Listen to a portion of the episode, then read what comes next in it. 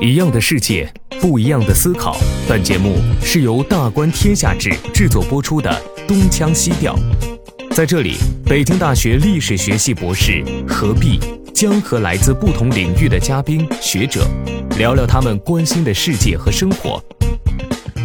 在民国的时候，有过很多人讨论这个首都应该定都在哪儿。中山先生说的，如果以欧亚大陆为视角的话，我们应该定都在伊犁、长安跟洛阳作为中国的政治中心。这是在唐宋之变以前的事儿。对朝廷来说，我的安危第一威胁根本不是外部，第一威胁来自内部。现在长安是处在一个不败之地。实际上，唐宋之变变的首先是它的社会结构嘛。钱穆先生他想要定都在长安，然后他认为这是一个进取的一个取向。大家好，欢迎收听大观天下志制作播出的播客《东腔西调》，我是何必。今天我们再次邀请到外交学院的施展教授，跟我们来一起聊一聊中国首都地理的问题。啊，施老师跟大家打个招呼。大家好，我是施展。那施老师上一期借着钱穆先生的一个命题，就是关于中国首都定位在哪里，这个国家立国态势更有进取心，这么一个议题，讨论了中国历史上。定都在西安、洛阳和北京这样一个不同的地理区位之间，它的物质基础、它的社会结构以及内部的政治态势之间的差异。上一次您也留了一个小尾巴，随着中国历史的进程从东西轴线向南北轴线的转变，您提到说，在实现这样一个帝国态势的转变的时候，在精神结构上很重要的一点就是能够帮助传统帝国的这个政权打开它的精神结构。那佛教占了很重要的一个部分。那今天我们就着重了从精神层面角度给我们后人留下的这么一个议题。那咱们先把佛教事情放一放，我觉得先回到钱穆先生一个很核心的一个命题的内容，他非常强调说立国态势的进取性。那我觉得咱们有必要去深入的讨论一下什么是进取性这样一个东西，因为钱穆先生在国史大纲里面的讨论，在现代人看来呢，并不是一个很所谓的学科化或者科学化的讨论。其实有相当程度上的一个个人历史视角，或者是情感性的一个判断。时间已经过去了八十年，那我们现在世界局势、战争与和平状态也发生了变化。我们能不能以一个更为平和的、理性的方式来去分析，说钱穆先生所讨论的那个进取性到底有什么样的内容，能够供我们分析呢？嗯，你不说我都意识不到，国史大纲到现在八十多年了。在上一期里面，你引用了钱穆先生他对清朝定性一个判断：狭隘的部族政权这种说法，这里面肯定是有一个很强的价值判断在里面了。呃，但是咱们今天就是刚刚你说的，咱们今天过去八十多年了，我们是否可以从一个更加从容的、更加平和的、更加理性的角度来判断这个事儿？那我是做政治学研究出身的嘛，重要的是究竟该要以什么样的方式，能够最好的、最有效的，让所有人都心情舒畅的，把一大群完全不一样的、非常复杂的人群给整合起来，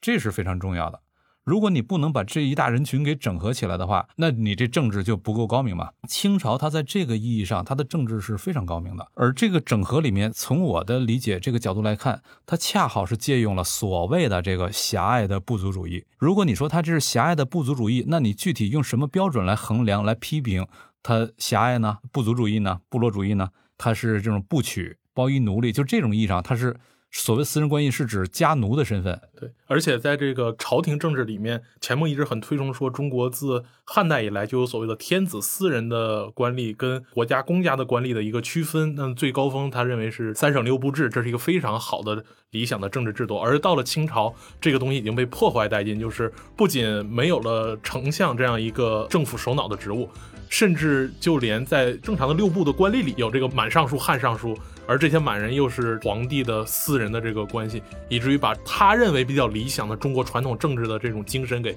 彻底的打破了。宰相这制度废除又不是在清朝废的，那是明朝废的呀！你不能把这个事儿给怪到满人头上去。三省六部实际上就有了公私之分嘛，天下为公，然后皇帝的这种那个私人后宫、内宫等等这些有一个公私之分。但是公私之分这种区分要想能够做得起来，它有一个前提就是。你得是一个比较复杂分工的社会，只有在社会规模很大、分工很复杂的前提之下，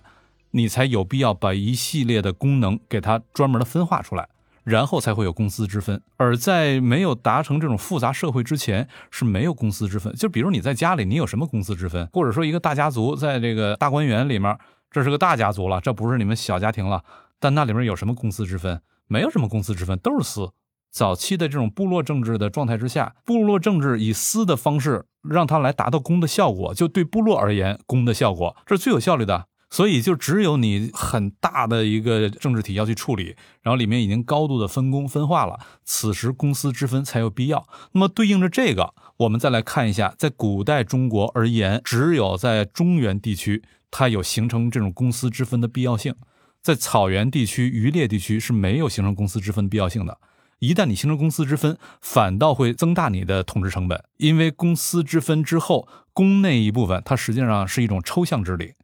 就是私是完全靠这个私人关系，靠咱们熟人关系等等，靠这些它就能够完成治理。而公那是一套靠抽象规则进行的一种抽象治理，抽象治理本身成本实际上是很高的，远远高于呃这种私人关系的治理。那么，除非是你的规模很大了，你要统治的这个群体规模很大了，然后它的内部分工很复杂了，此时即便我要为公这部分付出很多成本，我也划算了。此时公私之分才可持续的。而在草原上，在渔猎地区，根本公私之分，它是就算出现了，它很快也会自己坍缩掉，因为它成本上不划算嘛。于是问题就来了，呃，对于草原而言，它的那种部落式的私人关系、部落式的统治方式，并不是一种落后的方式，而是一种恰当的方式。除非你一定要用中原这边做标准，那你可以说草原落后。但是你中原这套东西挪到草原上的话，实际上这套方式是活不了的。并不从先进落后，我并不从这个角度来做判断，来对它做定论，我只从是否适当。那么从对它是否合适、对它是否恰当这个角度而言，中原这边有公私之分，以这种方式来统治；草原上全都靠私人部落的方式，以这种方式来统治，对于各自是最合适的、最恰当的。那么紧跟着的问题就是，你是否要建立一个统合中原与草原的超级大帝国？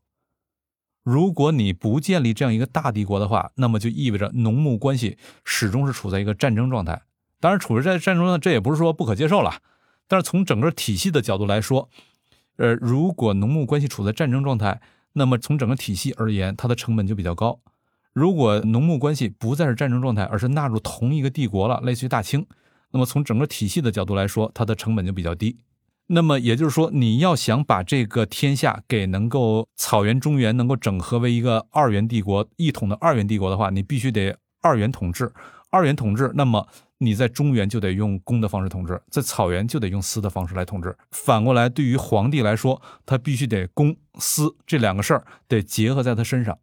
他不能光有公没有私，也不能光有私没有公，光有公没有私搞不定草原。光有私没有公，也搞不定中原。所以咱们可以看到，大清的时候有一个很重要的说法，叫做“满蒙一体，满汉一家”。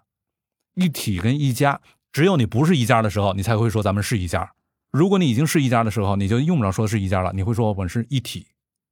所以就是满蒙一体，这意味着满蒙都是自己人。而这种自己人，这个一体，实际上就是一种基于私人关系而整合起来的。而满汉一家，这个一家，它是要用一个公的方式来统合汉人。我们从这个角度来看的话，钱穆先生批判满洲统治的这个狭隘性，呃，似乎钱穆先生他的这个思路也有点有点偏狭了。您刚才讲了这么多，就是关于呃，以清朝为例，其实讲了这个草原与中原在社会结构上的差异，进而推演到说它在政治。制度上、政治表达，甚至它的文化表达上有着哪些差异，以及这两种不同的社会、这两种不同的文化想要得在一个帝国里面的时候，它可能需要的某种超越性的东西。回到这个呃首都地理的问题，钱穆先生所讲的那个进取内容很明显，就是说在西安我可以向西北拓展，他的理想就是像西汉王朝那样，我可以经略西域，向北北拒匈奴。这个王朝会有一个非常蓬勃的这种武力扩张的倾向，然后他就非常有活力，这是他对这样一个在抗日战争那样一个特殊年代对于国家的一个期望。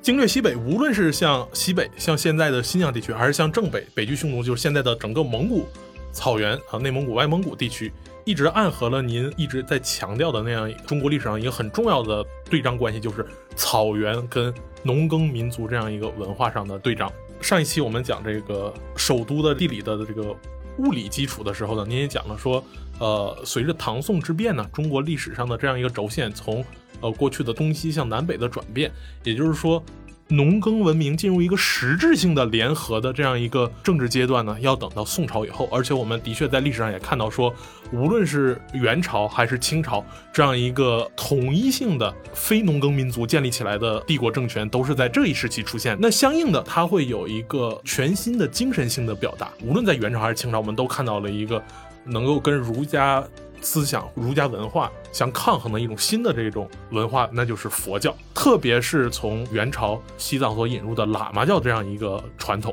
形成了一个非常强有力的这样一个对立。您刚才讲说，一个二元的帝国，一个普世性的能够容纳草原和中原农耕这样一个大帝国，它要想实现它的治理，一定要在公司这两方面都有兼顾。那也就意味着它必须需要一个超越于公司之上的一个。新的精神结构来去罩住这个东西，它才能有一个自我恰当的循环解释嘛？呃，您怎么理解这样一个精神结构以及它政治上对于精神结构的一个这样的需求？那核心就是您怎么去看说佛教，特别是喇嘛教这样一个从元朝以来一个新的文化表达，在中国历史上，特别在思想精神上越来越占据重要的地位。呃，我觉得我们不要把这个目光仅仅局限在喇嘛教上。佛教进入中国是更早的时候了，呃，比较系统的进来，那是到了五胡乱华的时候。到了五胡乱华，佛教进来的规模更大。但是这里面，呃，我们就可以看到很有意思的一个东西，就是佛教进来，在早期东汉的时候，佛教进来，它的动力机制是什么？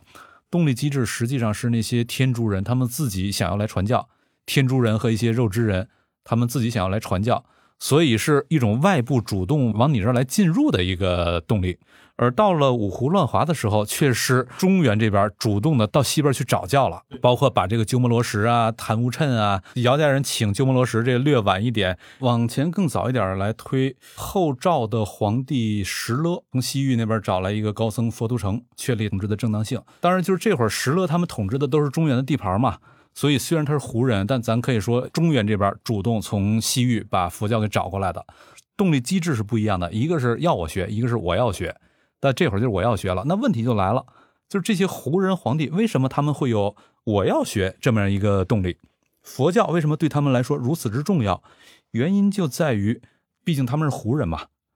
对于他们这些胡人来说，他总觉得我作为胡人，我统治中原，这身份上是有点问题。当然，如果你仅仅以儒教来作为自己统治的正当性基础的话，那你这个胡人身份确实有点问题。刘刘耀的时候，他已经把这事儿给给扔一边了。但是刘渊的时候，他曾经还要把那个刘禅都给供下来嘛，说我要追溯这个汉大汉王朝的这个呃血脉，一直往上追溯。刘禅也是我们家的那个我们老祖前辈。对对，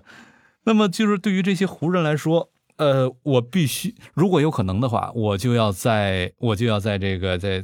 如果有可能的话，我就要在儒教之外再去寻找一些新的精神资源来给我做一个正当性的背书。而在当时所能够接触到的儒教以外最完备、最强大的精神资源，那就是佛教。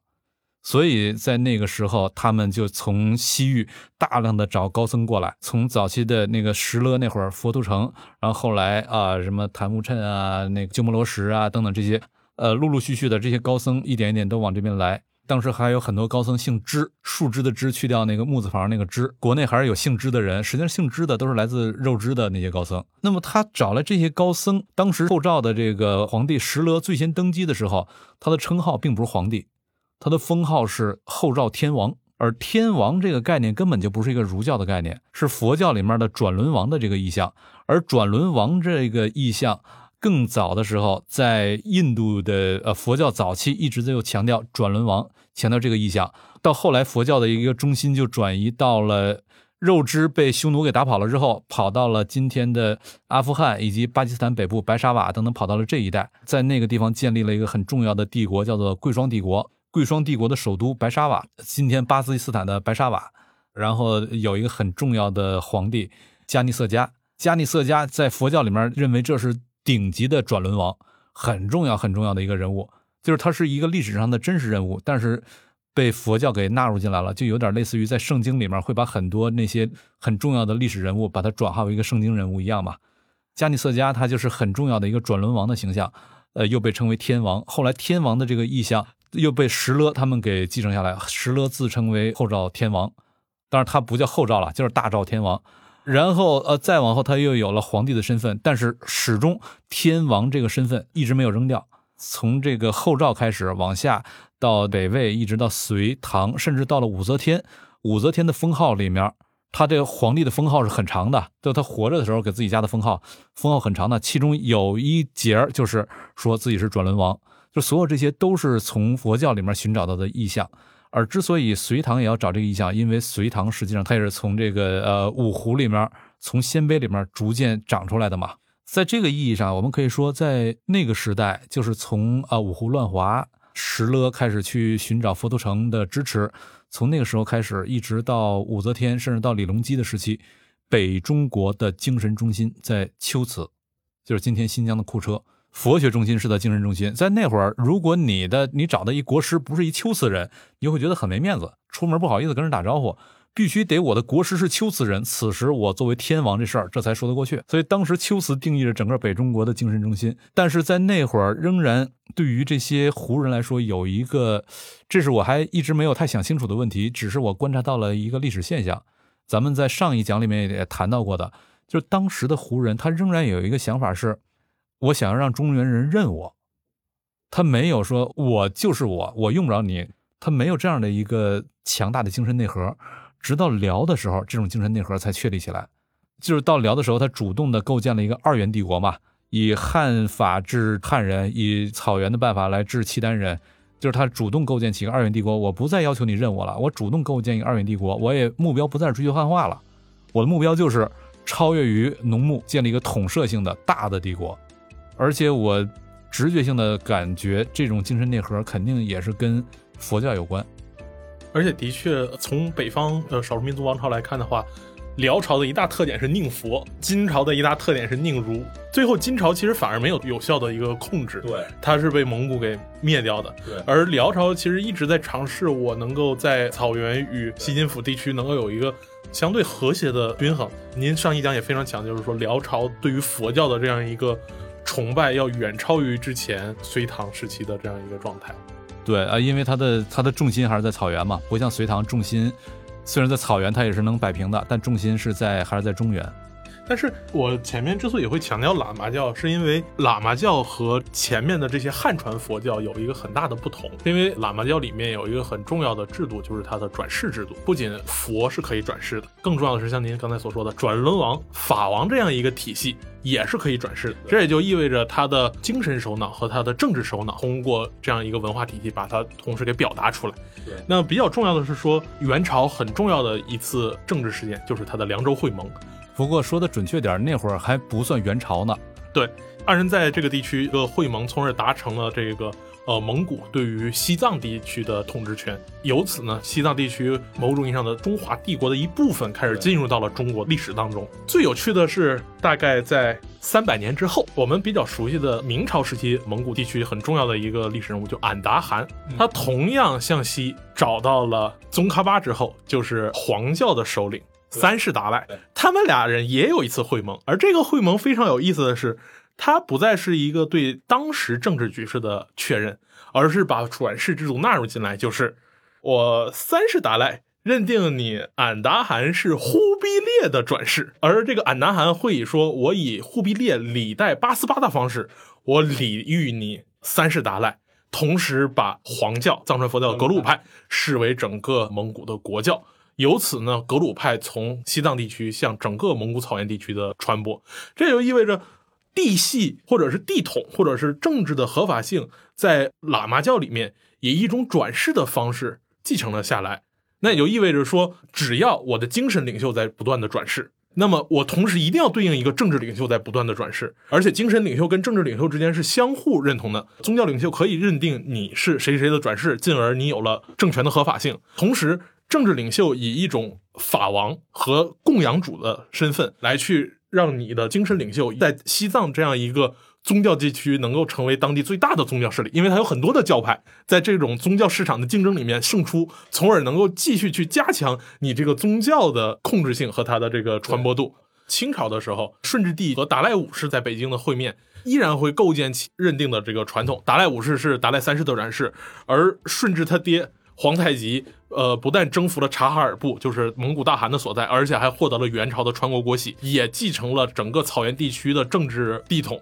那这样一个地统在大清朝的时候有了一个重新的整合，而这个时候我们就发现喇嘛教在清朝地区重新获得了一个类似于元朝那样一个非常超越性的这种精神结构上的重要性。对，这里面有几个点是可以再深入展开来聊一下的。就首先说这个凉州会盟哈，当然凉州会盟刚才你把它表述的有点太急了，你把阔端和萨迦班智达给跳过去了。实际上是忽必烈他表哥阔端跟八思巴他叔叔萨迦班智达这俩人的凉州会盟，然后会盟之后过了一年，这俩人全死了。然后忽必烈和八思巴继承了一下他们一年前的那个会盟。然后就是我前一阵儿读。沈卫荣的一本书叫做《大元史与新清史》，那里面提到以前我很少注意到的一个角度，就是西夏在这里面的重要性。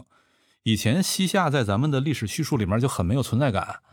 但是我读了沈卫荣的那个书之后，让我对西夏就是开始刮目相看了。呃，某种意义上就是中国的这些朝代里面仅有的一个汉传佛教跟藏传佛教在政治当中具有同等重要性的一个一个政权，对，就是西夏。西夏他立国的时候，也是藏传佛教刚刚初步成型的时候。本来在松赞干布的时候，他就把这个佛教给引入进来嘛。但是那会儿他是用佛教来对抗本教的，主要是松赞干布他想要去对抗那些雪域高原上那些贵族，而本教是贵族的宗教，那么他就用佛教来打本教，实际上用这个手法来打贵族嘛。所以在那会儿，佛教跟本教之间没有什么融合关系。那会儿是佛教入了西藏，但并不是藏传佛教。直到后来吐蕃帝国崩溃了，第一灭法期，佛教暂时进入低迷，他不得不要寻求跟本教的一个融合。对，就是后来有什么，anyway，反正就是到了公元十世纪的时候，佛教开始在雪域高原上逐渐复兴了。那么它有一个南路的一个复兴，从阿里那边，还有一个北路的复兴，是从今天的青海这一边。那么在这个复兴的过程当中，这些佛教就跟你刚才说的这样，它不得不跟本教相融合了，否则的话它是没有办法扎根的。在这之后才有了藏传佛教，而在它的这个前弘期、后弘期，就是前弘期是弘法的弘，前弘期就是松赞干布那会儿，后弘期就是刚才咱们说的吐蕃崩溃之后，佛教怎么样重新再进入西藏。那么后弘期的时候，它有北路跟南路。它后弘期的这段历史逐渐往前发展的时候，就是西夏开始立国的时候，这中间是有一个时间上的大致的共识性的。北路这边。逐渐的，藏传佛教成型了，他开始琢磨着怎么往外传，就传到了西夏。所以，就是藏传佛教它进一步的丰富化，是跟西夏有着很大的关联的。而且，在西夏内部，藏传、汉传之间是有某种的共生又竞争，有这样的一个关系。那么到后来，阔端跟萨迦班智达相互之间能够达成凉州会盟，首先他需要有对藏传佛教的一个理解啊，而这些理解都是通过党项人传给他的。也就是说，如果没有党项人在那儿的一段藏传汉传在那儿互动的一段历史的话，实际上这个凉州会盟有可能就不是这个样子了。所以就是在这儿把西夏对于中国历史的重要性，呃，帮他伸伸冤，帮他表达一下。否则的话，西夏太没有存在感了。实际上，西夏对中国历史有着一个特殊的重要性。呃，虽然这只是一个特定的时代，但是还是很值得一说的。呃，你聊到了这个地统的转世，聊到了元和清。藏传佛教对他们各自的重要性，但这里面有一个区别。实际上，之前咱们俩讨论这个选题的时候，你就说过张亚辉的那篇文章。实际上，我读的是张亚辉在文章基础之上发展出来的一本书。然后他在那个书里面，他有一个很重要的一个讨论，那个对我也很有启发。就是在元朝的时候，如果你认可了活佛的这种佛系的转世，同时地系也在不断转世的话，那么你实际上已经默认了。教权是高于政权的，这是有一种默认的。但是在清朝的时候，他把这事儿给搁一边了。皇帝是有一种转世性，但是皇帝还有一种转世性之外的纯皇帝的属性。然后他是要用这个纯皇帝的属性超越于其他的性质之上的，就是他在清朝的时候始终要确保政权是高于教权的。但是在元朝的时候，这事儿就很模糊，他的教权政权之间的关系就很模糊。所以这一点上来说的话，清朝虽然看起来跟元朝都是非农耕民族建立的全国性政权，但是它在这个政权的精神结构上还是有所不一样。这个满洲人毕竟还不是蒙古人。那说到这儿的话，其实清朝对于皇帝的这样一个强调，让我想到就是之前咱们经常有一个俗见或者一个说法，叫做清朝皇帝继承了。啊，蒙古大汗在草原的汗号，那同时又有了中华皇帝的帝号。但是，假如我们回到历史现场去看他的历史文献的话，乾隆在给蒙古王公的上谕里面说的很清楚，就是你们这些人，蒙古王公给我上奏书的时候，一定要称我为皇帝。他一定在强调，虽然说我们有联姻关系，但蒙古王公你们就是臣，我就是皇帝。在这个意义上，我们就会发现。清朝当它发展到乾隆时期，这已经是它的极盛时期，十全武功、西域都已经平定的情况下，准噶尔也平定了。那么，我作为一个普世性帝国的皇帝这样一个身份，一下子就要推倒，把刚才所谓的这些教权这些东西都通通的给推倒。但这个皇权，我后来想，还是跟之前我们对于中原王朝里的这个皇帝还是有不一样，因为满洲人对于帝统的这样一个克服，其实是由两任皇帝共同来完成的。我们一直在看到乾隆皇帝对于草原帝统的一个克服，而他的父亲雍正皇帝，在我们熟知的一次文字狱里面，对于中原王朝的帝统有一次克服，《大义觉迷录》里面对于华夷之变和正统观的一次深入的讨论，在那里面我们会发现，雍正就像一个经学家一样，深度的去讨论《春秋三传》里面正统到底是什么，推翻了此前对于公羊学对正统的所谓的血统论啊，或者是我朝拥有。大一统就是无论是汉唐，你都是不及我大清的，所以我的这种从施工角度来讲的大一统，那当然是我的正统的所在。同时，在华夷之变里头，进一步强调说，华夷不是血统问题。对于孔子的崇奉，那北京孔庙，我这按年数都去祭拜去，我怎么能不是中华的一部分呢？所以，雍正对于汉人的地统，就对儒家文明的这个地统有一个克服之后，到了乾隆时期，他把准噶尔部给彻底平定。准噶尔汗有一个很重要的称号，他把这个东西也要超越。这个超越呢，就是对承德的论述。那承德这个城市，咱们俩都去过，里面非常有趣，就是那仿佛就是乾隆皇帝的手办乐园。他把所有的藏。传你既然宁佛嘛，我宁佛都宁到了极致，我把最大的、最好的佛寺庙、最好的殿堂、最好的佛像都搬到了这里，一下子就完成了一个皇帝对于你教权的一次超越哦。而且张亚辉他在那本书里面还有一个特别有意思的，就是之前我去承德都没有注意到过的。他说在须弥福寿之庙盖那个庙的时候，里面有个碑，那碑里面乾隆做了一个很有意思的一个历史叙事，就是佛教中心的转移。他说佛教最初是起自印度的，但是后来它的中心转移到了西藏。但是再后来，中心就转移到了承德，所以我这才是佛教的呃世界中心。就是呃，在这个背景之下来看的话，实际上乾隆他一方面刚才你说到的，他地统佛统，他从各个角度来整合，而且这佛统他还做了一个空间迁移、空间转移的一个叙事处理。通过这个叙事处理，他是一把把所有的东西全都给超越掉了。这个脑洞，这个想象力，然后对天下的这种。找到一个足够大的故事，对于天下的这种综合的整合性，让人叹为观止。